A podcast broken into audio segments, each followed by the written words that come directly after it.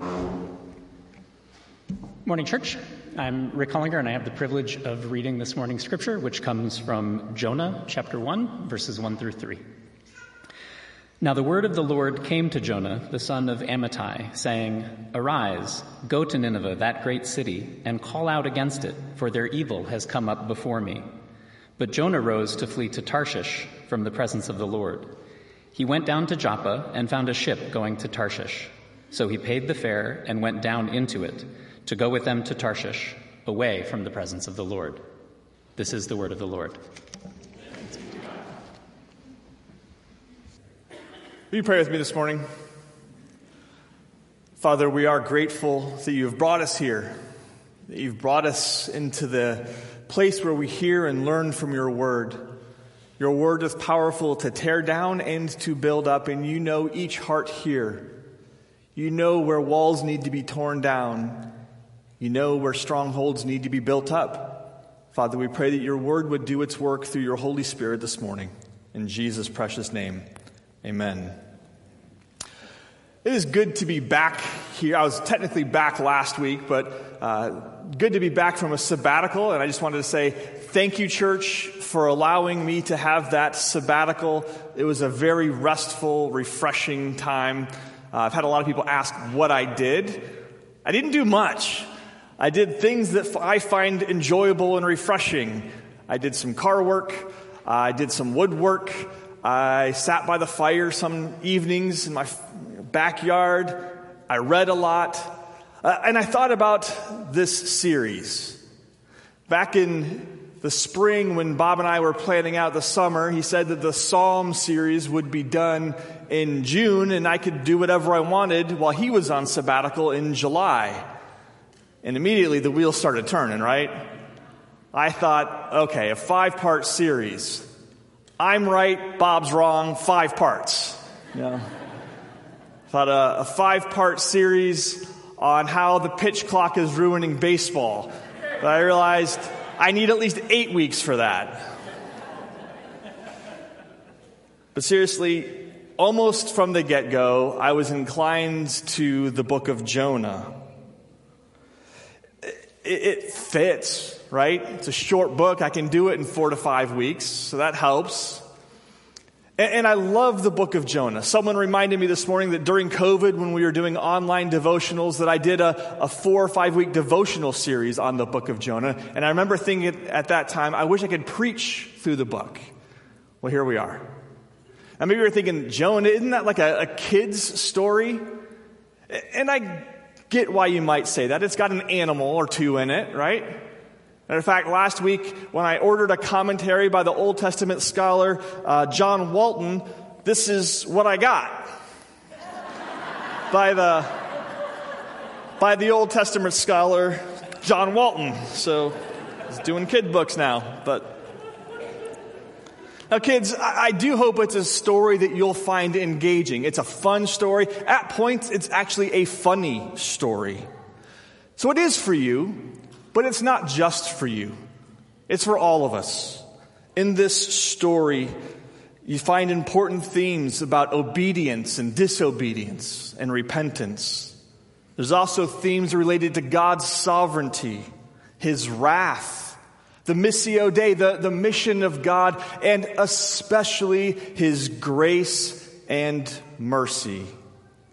So I'm looking forward to a, a journey through this book with you. I love the book of Jonah. It's a great story. It's a great piece of literature that you can read as literature and, and dissect and enjoy that way. But I'm going to be up front. I love the book of Jonah.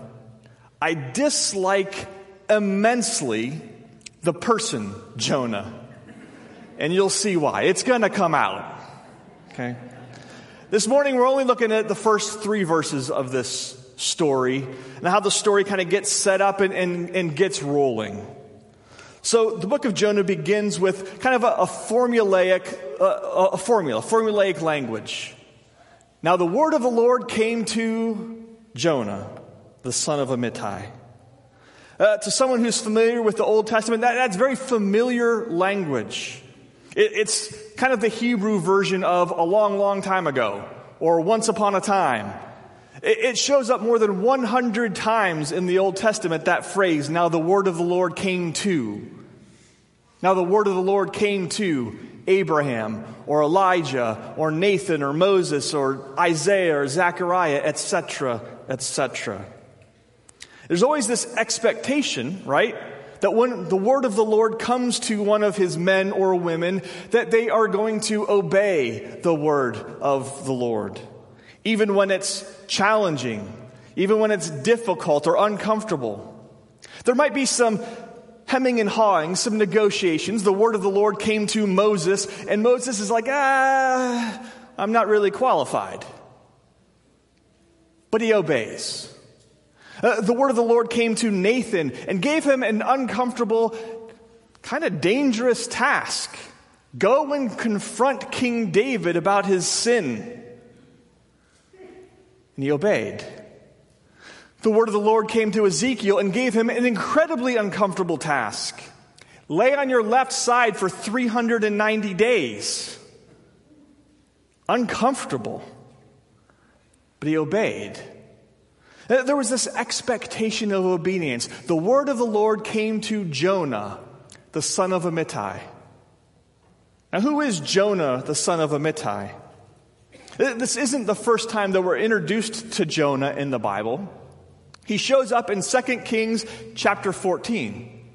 In 2 Kings chapter 14, we learn that Jonah was a prophet during the reign of Jeroboam the second. Jeroboam, let me try that one again. Jeroboam the second was a king of Israel. Put that in a little bit of historical context, a timeline for you.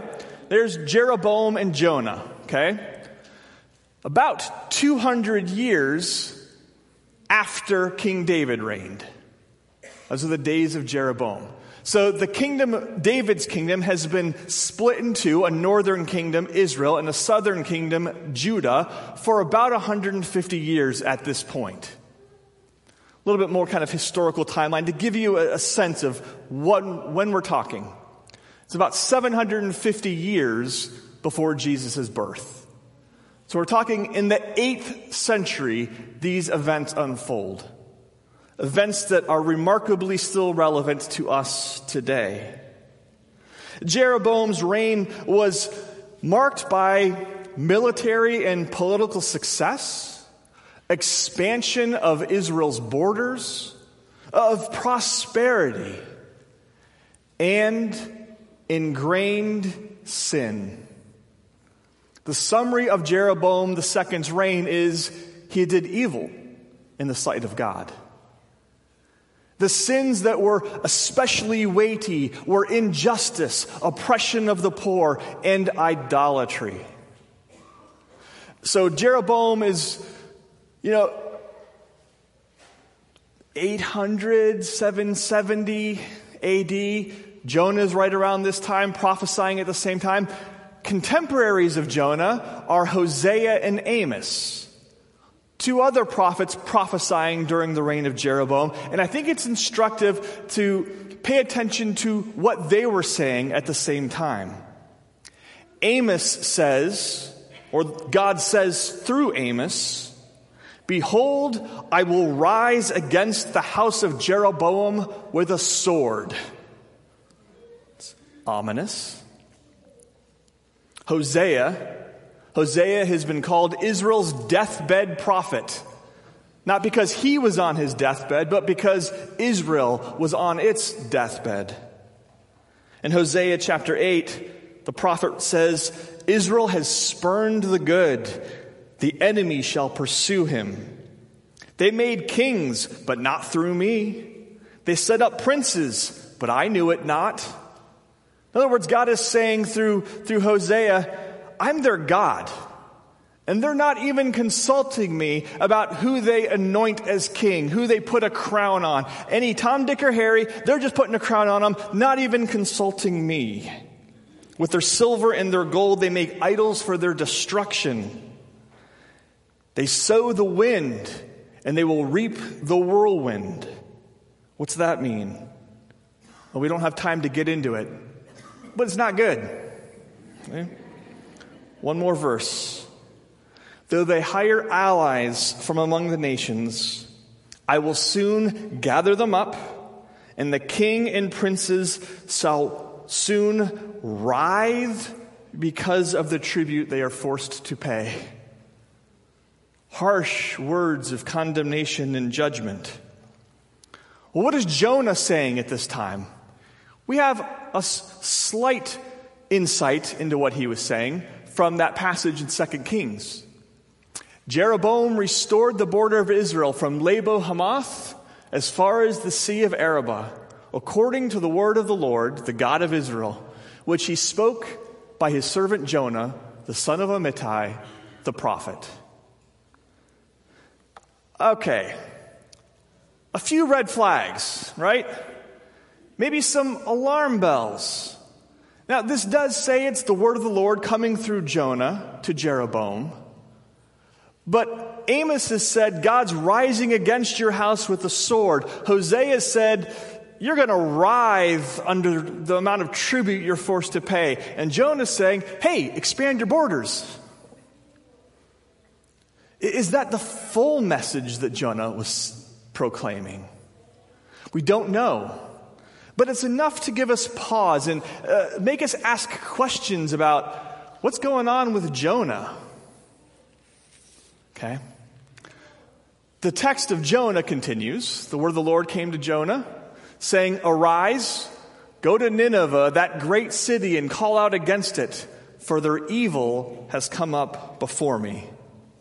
Okay, we, we've met Jonah. Uh, what about Nineveh? Who or what is Nineveh? Nineveh was the capital of the Assyrian Empire, about 600 miles to the east of Israel. The Assyrian Empire, well, they were the bully on the block. Kids, who, who's the bully in your school? Don't say it out loud. Sure, you've got one. Tell your parents later. Okay? In my junior high, the bully was a kid named Donnie. Uh, my junior high was, was two stories, and Donnie loved to grab kids' backpacks and throw them out the second story window or calculators or shoes. If you were lucky, it landed down in the grass and you could go get it. If you were unlucky, it landed on the first floor roof and you had to get a janitor to go out there and get it for you. And he's like, Donnie? Yep, Donnie. Donnie was the bully. Assyria, they were the bullies in the block. They were known for their cruelty, for their violence. They would go in and wage war and take captives and lead the captives into exile with fishhooks in their mouths. School bullies collect backpacks and milk money. The Assyrians collected heads. This is a, well, it's kind of dark. I hope you can see it. Uh, an archaeological relief, an engraving it's the black obelisk of Shalmaneser. I believe you can still see this at the museum in University of Chicago. If you see what they're carrying there, there they're carrying heads. They decorated the city of Nineveh with heads they had taken in battle. Uh, here's another picture from the same relief. The man standing, being bowed down to, that is King Shalmaneser, the king of Assyria. The person doing the bowing, paying homage, paying tribute, is a king of Israel, Jeroboam's granddad, Jehu. Uh, Assyria was, for all intents and purposes, a, a, a terrorist state. I don't blame Jonah for not being excited about being called to go to Nineveh and call out their sins. Okay? But what's the text say? And Jonah rose. God says, Arise, and Jonah rose to flee to Tarshish. Oh, not, not and Jonah arose, but Jonah arose to flee to Tarshish away from the presence of the Lord. Where is Tarshish? No one knows. Best guess is Spain. He's been told go 600 miles to the east. He decides to go 2,500 miles to the west. Wherever Tarshish is, geographically doesn't matter. What matters is that it's away from the presence of the Lord. Now, if you're a young one, sitting in the synagogue, hearing the story of Jonah for the first time, you would be very tempted to interrupt the rabbi and say, wait, wait, wait, can you read that again? The word of God came to a Jonah, the son of Amittai, saying, Arise and go to Nineveh. But he arose to flee? Then you'd scoot to the edge of your seat and say, This is going to get good. And it does. Jonah arises to flee. And he goes down to Joppa, modern day Jaffa, a port city, and found a ship going to Tarshish. He paid the fare and went down into it. I'm emphasizing down. Which direction was God? Up. The sins have come up to me. And Jonah, through chapter 1 and chapter 2, keeps going down, down, down. And in case we didn't pick up on that verbal trick, the author makes it clear he went down, away from the presence of the Lord. That's our text for this morning. But there's a few truths that I want to highlight. They're themes that we're going to pick up and develop later. I just want to highlight them for a few minutes now, develop them in later weeks. Truth one God elects, God chooses. Uh, God had a mission to Nineveh. Jonah wasn't in the front of the class saying, Send me, send me, right? Uh, there was no Google sign up. God chose Jonah. He appointed Jonah. This is your task now, Jonah. And Jonah was a part of the larger community of Israel, the chosen people of God, God's elect nation. From the beginning, God chose, God elect for the purpose of serving the nations. When God called Abraham, when he chose him, when he elected him, he said, I am going to bless you. I am going to make your name great so that you will be a blessing to the nations. All the nations will be blessed through you. God elects, and it's for service. Truth two, God speaks. I referred to those words of, as formulaic words. The Word of God came to. They are. But don't miss how wonderful that is. God speaks. In the words of Francis Schaeffer, He is there and He is not silent. It's what we would expect, right? God is a personal God and He created us for relationship with Him. Relationship requires communication. And God takes the initiative. God steps forward. God communicates. He speaks. He isn't hiding. And that's as true now as it was in Jonah's day. God speaks through his created order. Day and night they pour forth speech. He speaks through his written word. He speaks through the incarnate word Jesus. And he speaks through the church, the church that helps us understand and interpret and apply all this communication from God. And what we're going to see in the book of Jonah is that sometimes God also speaks to his church, speaks to his people through the world.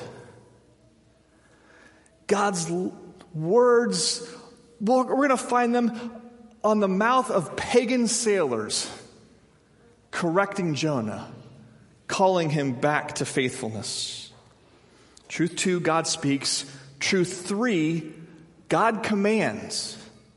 In just verse 1 of the book of Jonah, there are three commands arise, go, and call out. But even when God's commands aren't explicit, his communication to us includes implicit commands.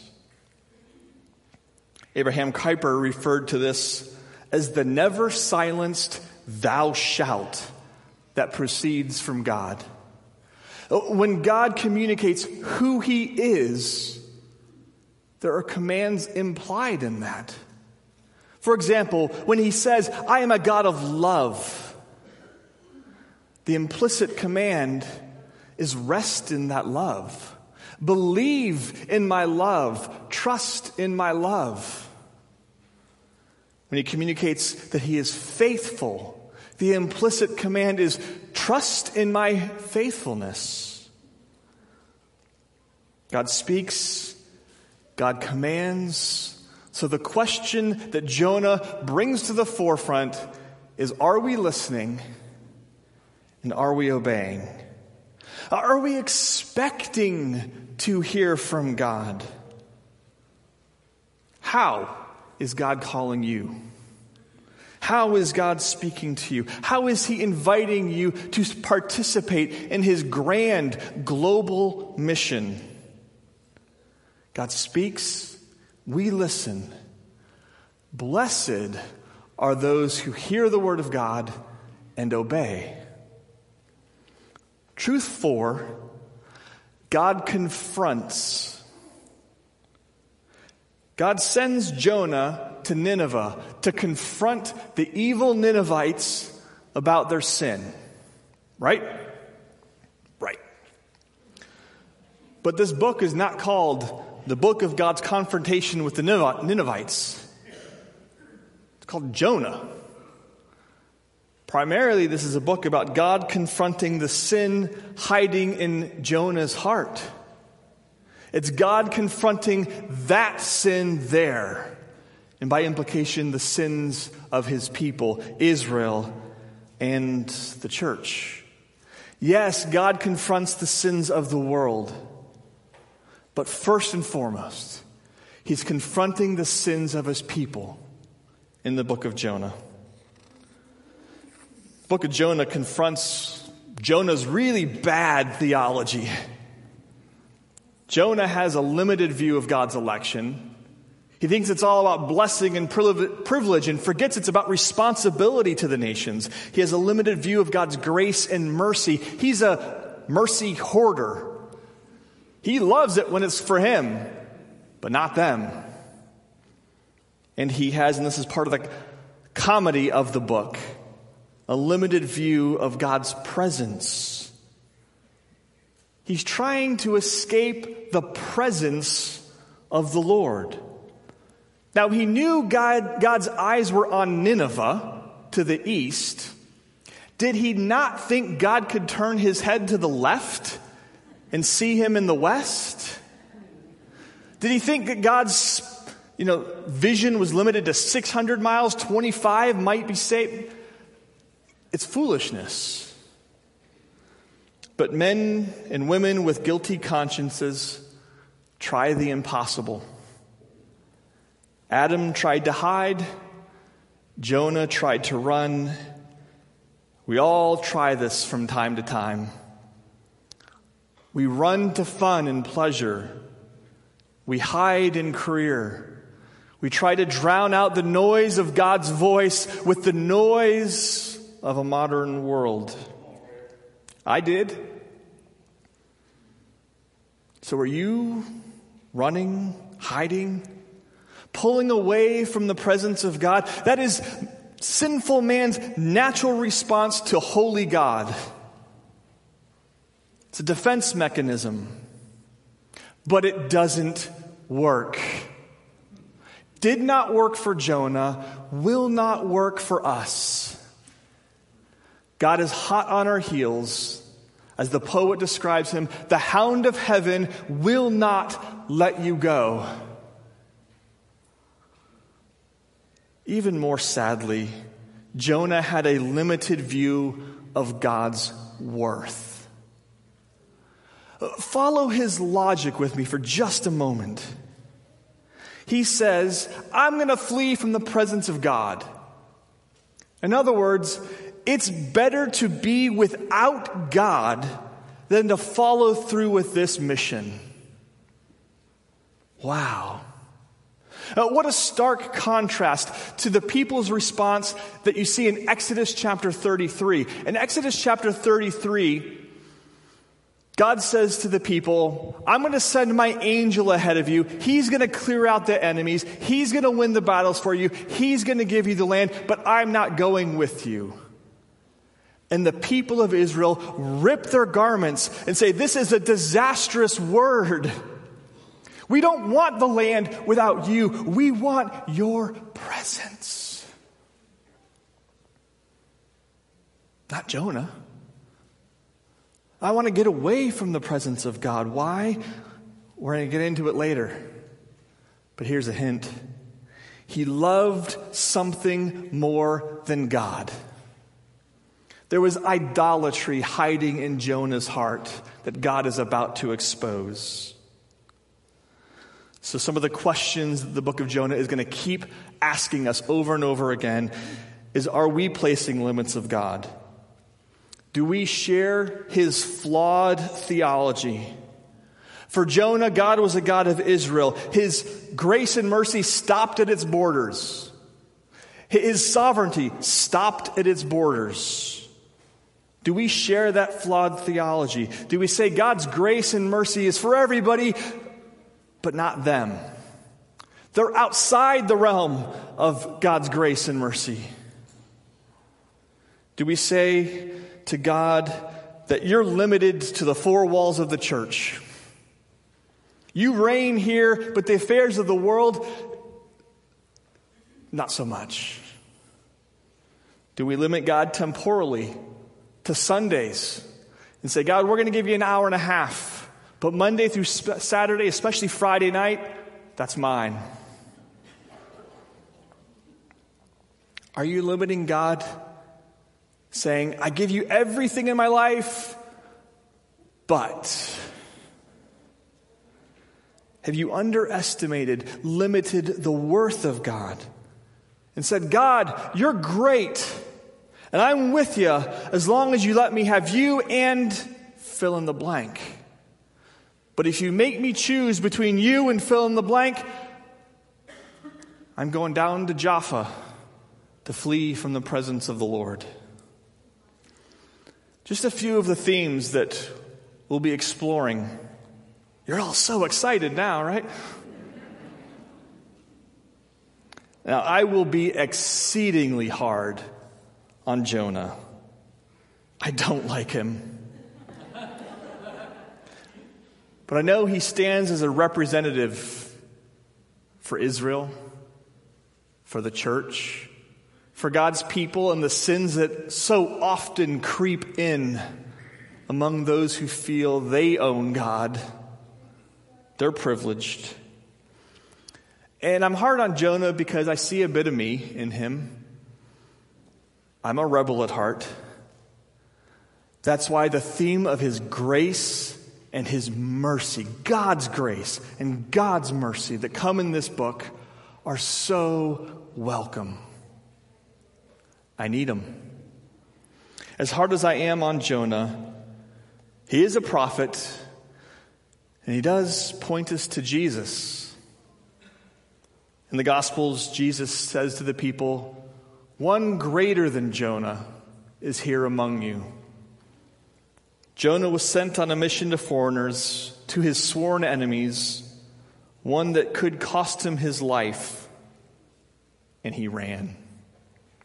Jesus, sent to rebellious humanity who had declared themselves God's enemies, knowing he'd go to the cross. And the one who was sent, Jesus, completed perfectly the will of God. We're going to explore that as we go too. I hope that sets up the series well, and I hope you stay with us. Would you pray with us this morning? Father, the book of Jonah is in many ways a cautionary tale about what happens when we try to flee from your presence, when we reject your will, when we disobey your commands. So it, it, it encourages us to pray, Oh Father, bind our wandering hearts to Thee. But it's more than just a tale of warning.